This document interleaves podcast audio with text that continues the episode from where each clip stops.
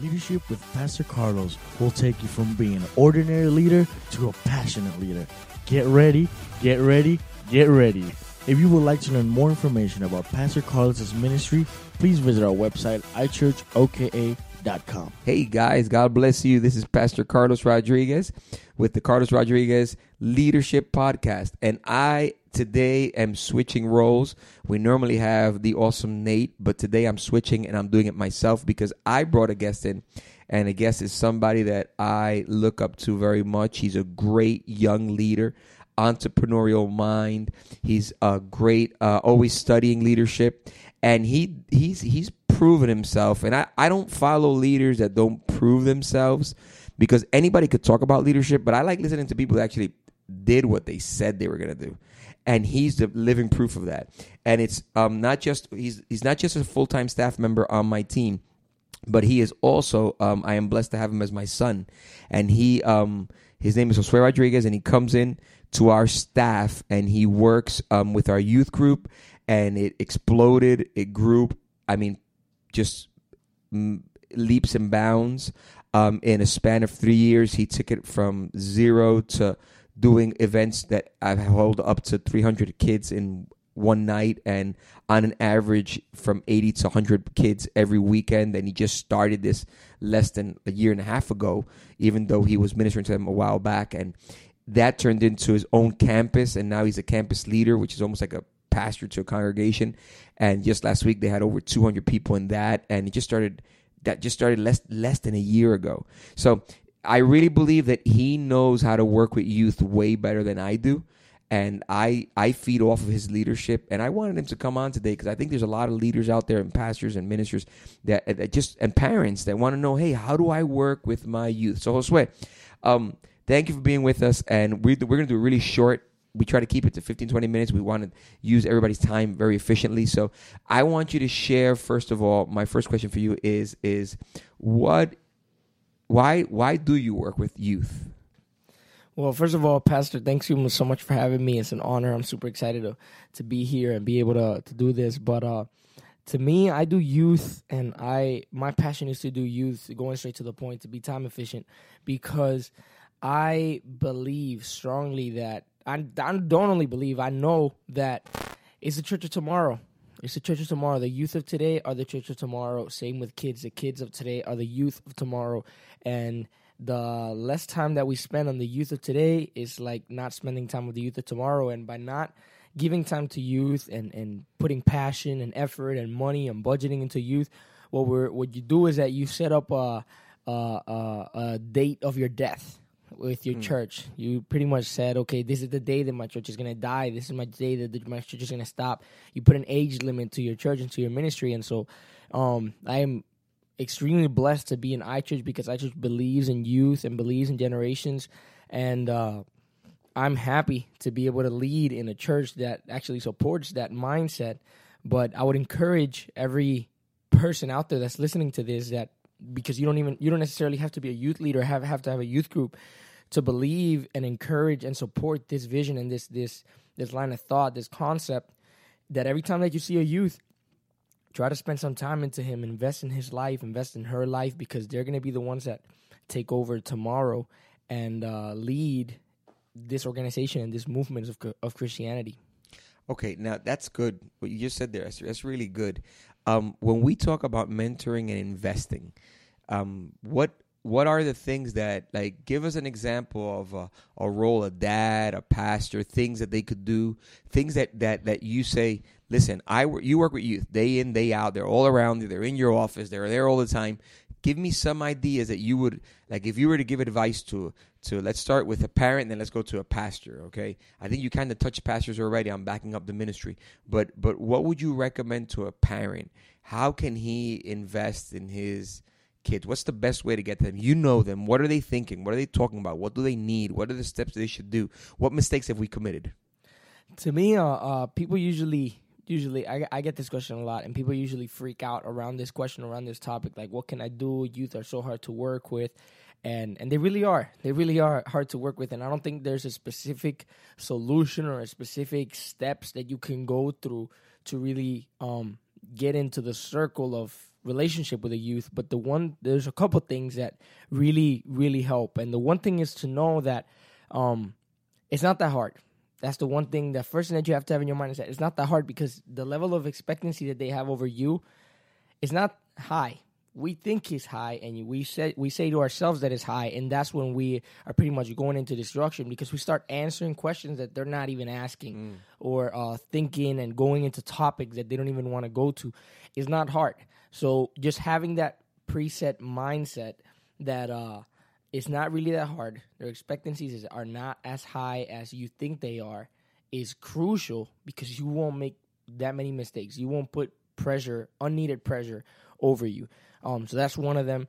Another thing that is really really helpful when when you're helping when when youth, um, I think is crazy, but the amount of uh, I don't know, I don't even know how to call this uh, uh, hypocritical thermometer or whatever the meter the level that that claims um in the in the youth of today is crazy they can call and they can really really really know when somebody is uh it's not being real when somebody's being fake they can Faking tell it.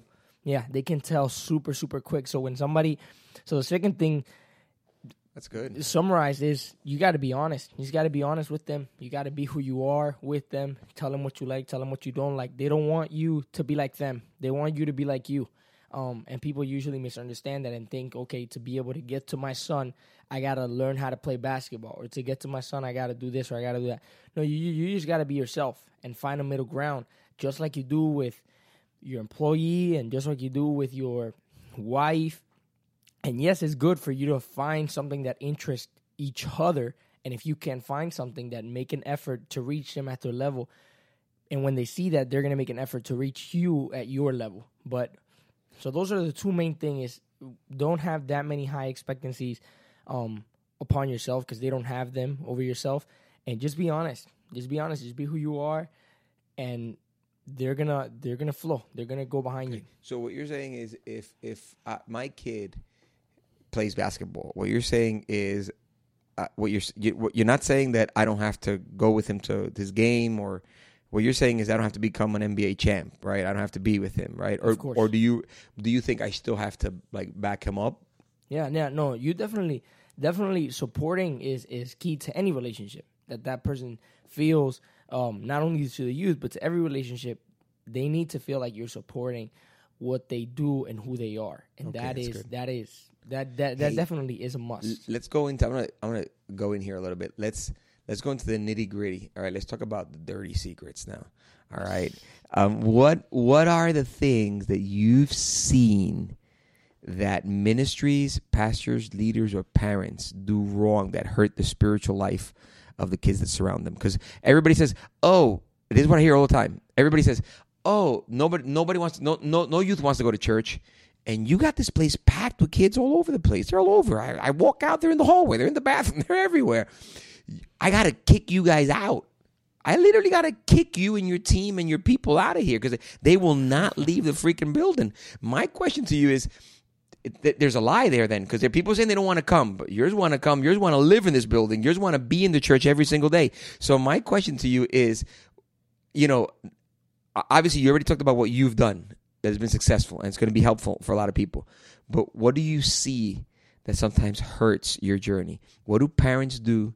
What do pastors do? What do church leaders do that that you know you say, "Man, I've seen this or this really hurts him spiritually," or I see parents doing this. Can you think of at least one thing? For me, the number one thing, there's more, but the number one thing that I've seen repeatedly, time after time after time, I'm sure that if I do a statistic, it's gonna be uh, 100% right there. It's gonna be super high, and that is that parents and church leaders, etc cetera, et cetera, tend to put more importance to their ministry and their thing than to the kids or the youth thing. And that destroys in their mind because, again, they sense that um, hypocritical aspect of a person. Like, how come every time that my dad has a meeting or every time that there is a, a marriage conference or a Bible study or something that is out of their interest or out of their convenience, we have to go, we have to be there on time, we have to to dress up and everything. But then every time that there's something to my convenience,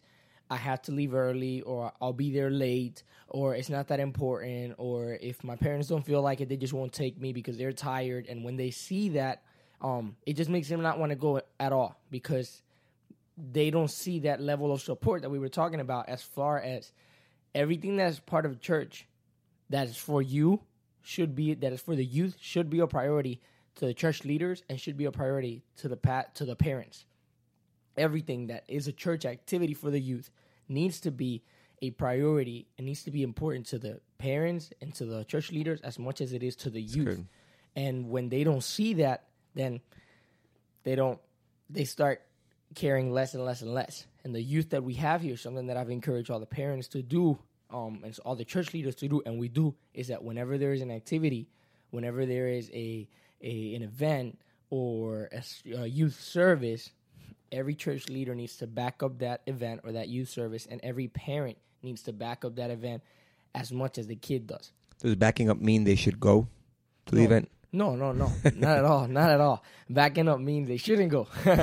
Backing up means that they should bring their youth and uh, and they should support it as much as possible, whether it is monetarily or whether it is with time or whether it is with with uh, with donating um, something. Uh, Okay, but that the okay. youth see Supporting, right, yeah, the youth cool. see he got out of his way for my thing. That church leader, the pastor, got out of his way for so to do something for me. These people must really love me, and that's what again the hypocritical level is is is thrown out of Okay. get kicked out of the way. Okay, last two questions. I'll let you go. Just so you guys know, he is not on a script. He is literally sitting in a chair and he's he's just giving me this like right off the top of his head. There are no pre questions given to him. I'm giving him the questions on the moment just so you guys can know, and it's pretty impressive. But here's the last two things. Number one, uh, from a biblical perspective, is there you know is there anything that comes to mind that you could like because you know some people are listening saying oh that's cool advice but you know biblically is it important you know you know I, I, well, everybody wants to work with youth but come on there's other needs we need to feed the poor we need to give the children we need to you know what inspires you what is there in the bible or what has come to your what comes to your mind or what do you think about that you could say man listen this is this is important it's not just a thing i'm making up out of my mind it's in scripture you should hold on to this For me, the number one thing that that I've held on in my personal life as a youth and as a youth leader, um, and it's really impacted me, especially in the last couple months. Because every time I look at it, I look at it from a different perspective. Um, and it might be predictable, it might be not, but it's, it's Timothy. It's Timothy, the relationship between Timothy and Paul, especially in First Timothy chapter four, verse twelve, when he tells him, "Don't let anyone look down on you because of your youth, because of your age." And what this verse implies, which has hit me more and more, especially lately, is that Paul doesn't say, um, uh, "People will not." look that people will look at you because of your age or people will not look at you because of your age he says don't let people or anyone look down at you because of your age so it's not really a uh, i don't really see it as a as a statement i see it as a command i see it as an action that requires that it is required not only from the youth but also from the from the youth leaders it also from the pastor from the pastor from the parents for them so the way that they treat them, I'm not looking down on you because of your age. The responsibility and the freedom that I'm giving to you with church things and with non-church things is not me looking down on you because of your age.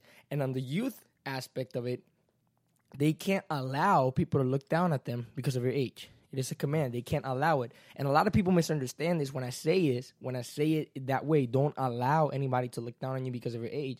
They feel like all of a sudden they have this right for the youth and some pastors and some parents that they have a right to yell at anybody that comes and looks down upon them because of their age or to to to to fuss at somebody that looks down upon them because of their age. That that in my opinion that's not what it's saying. When it says don't let anybody look down on you upon on your age is not a right that you have. It is an action that you need. Therefore, let me give you an example. It's not somebody's looking down at me because I'm a youth, so they don't let me use this room. The way that I don't let them look down on me is not by telling them. First Timothy chapter four verse twelve says no no no no.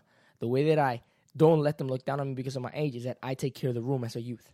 I make sure that the room is safe. I make sure that the room is clean when I'm done with it. I make sure that the room has a good atmosphere. And so then when the people look at me and they're going to look down upon me because of their age, they can't. I didn't let them because I had good actions. I didn't let them because I proved myself. And they say, "Oh, you can't do this," and it's a story of my life. You can't do this because you're too young. Actually, I can. I did it last week, and I did it correctly. You know, and that is the most important thing biblically for parents and for youth is for both of them. For parents not to let people look down upon your kid by training them with good discipline, and for pastors as well, and for youth not to let down, not to let people look down on you by not giving them any strings to pull making sure that you are always right and and and good. Last words to wrap it up. You're gonna close it, and then I'll just dismiss it. If you you're you're obviously married, you're you have your life, you, you you're a happy man. You you're gonna look back one day at what you're doing today and the lives you touched. Um, what does it mean to you? What do you think you're you know 20 years from now when you look at what you're doing now? How important do you think you'll look at this moment in your life? Um, what does it, you know, how how did it impact you to do? How is it impacting you right now? What does it mean to you? How does your heart throb? How do you feel? You know, and um, and and I ask you that because my intention is, first of all, to know your heart and see how it inspires the people that are listening that are maybe want to give up on ministry or on children youth ministry or children's ministry or or pastor that's frustrated or a leader that's upset or a dad that says, "Man, I don't know what to do with my kid." You know, when you look at these kids when they walk in the building, you know, I know you get tired. I know they give you a lot of work, but at the end of the day, when you look at them, how would you feel if they were not there? If it, if this was never a part of your life? To me, um, being a, a youth leader and doing, taking on this journey that I've taken on for the last couple years, um, has meant everything because it has taught me um, so much in life. And the thing that it has taught me the most is that I feel like my calling in life, um, for me, calling and ministry are two different things. We're not going to go into that, but I feel like my calling in life, um, what God called me to do every day of my life when I wake up for my house, for my wife, for my kids, um, my future kids. I don't have kids yet, but for for my car, for everything, everything that I that I that I do, I do because I feel like God has called me in life to lift and to redeem. To lift and to redeem. And that's that's the thing that I ask myself, how can I how can I lift this and how can I redeem this? And what better place to do it than with the millennials? I feel so much passion for the millennials and for this youth generation because um, the expectancy over this generation, more than any other generation in the past, is to fail, is to is to is to to, to mess up, and and and and to just let the ball drop in society. And then when I come to church and I see so many youth serving, when I come to church and I see so many youth doing good, when I see um, uh, youth in the soundboard and I see youth as ushers and I see youth in welcoming and I see youth doing all these things, and it all started with a small youth group meeting together and uh, and a passionate young guy not knowing what he's doing, just telling them follow Jesus with all your heart. When I see that, I'm lifting, I'm helping to lift and to redeem this new generation. And that tomorrow, the church, because of what we're doing now, all the youth leaders that are out there, because of what we're doing now, that tomorrow the church can expand and the kingdom can advance and the manifestation of the Holy Spirit can be stronger than ever. But it all starts with youth groups today, with youth leaders today that won't give up no matter how hard it is, and with parents today that won't give up on their youth and find the right person with the right church that can tap into their kids it all starts today. Tomorrow starts today. And that's why I love my job so much. Man, that was greatly said. You're awesome, bro. We appreciate your time. Thank you for coming in. Thank you for dedicating. I know you're very busy and you dedicated time to everybody that's listening. We really appreciate it. Thank you for tuning in one more time.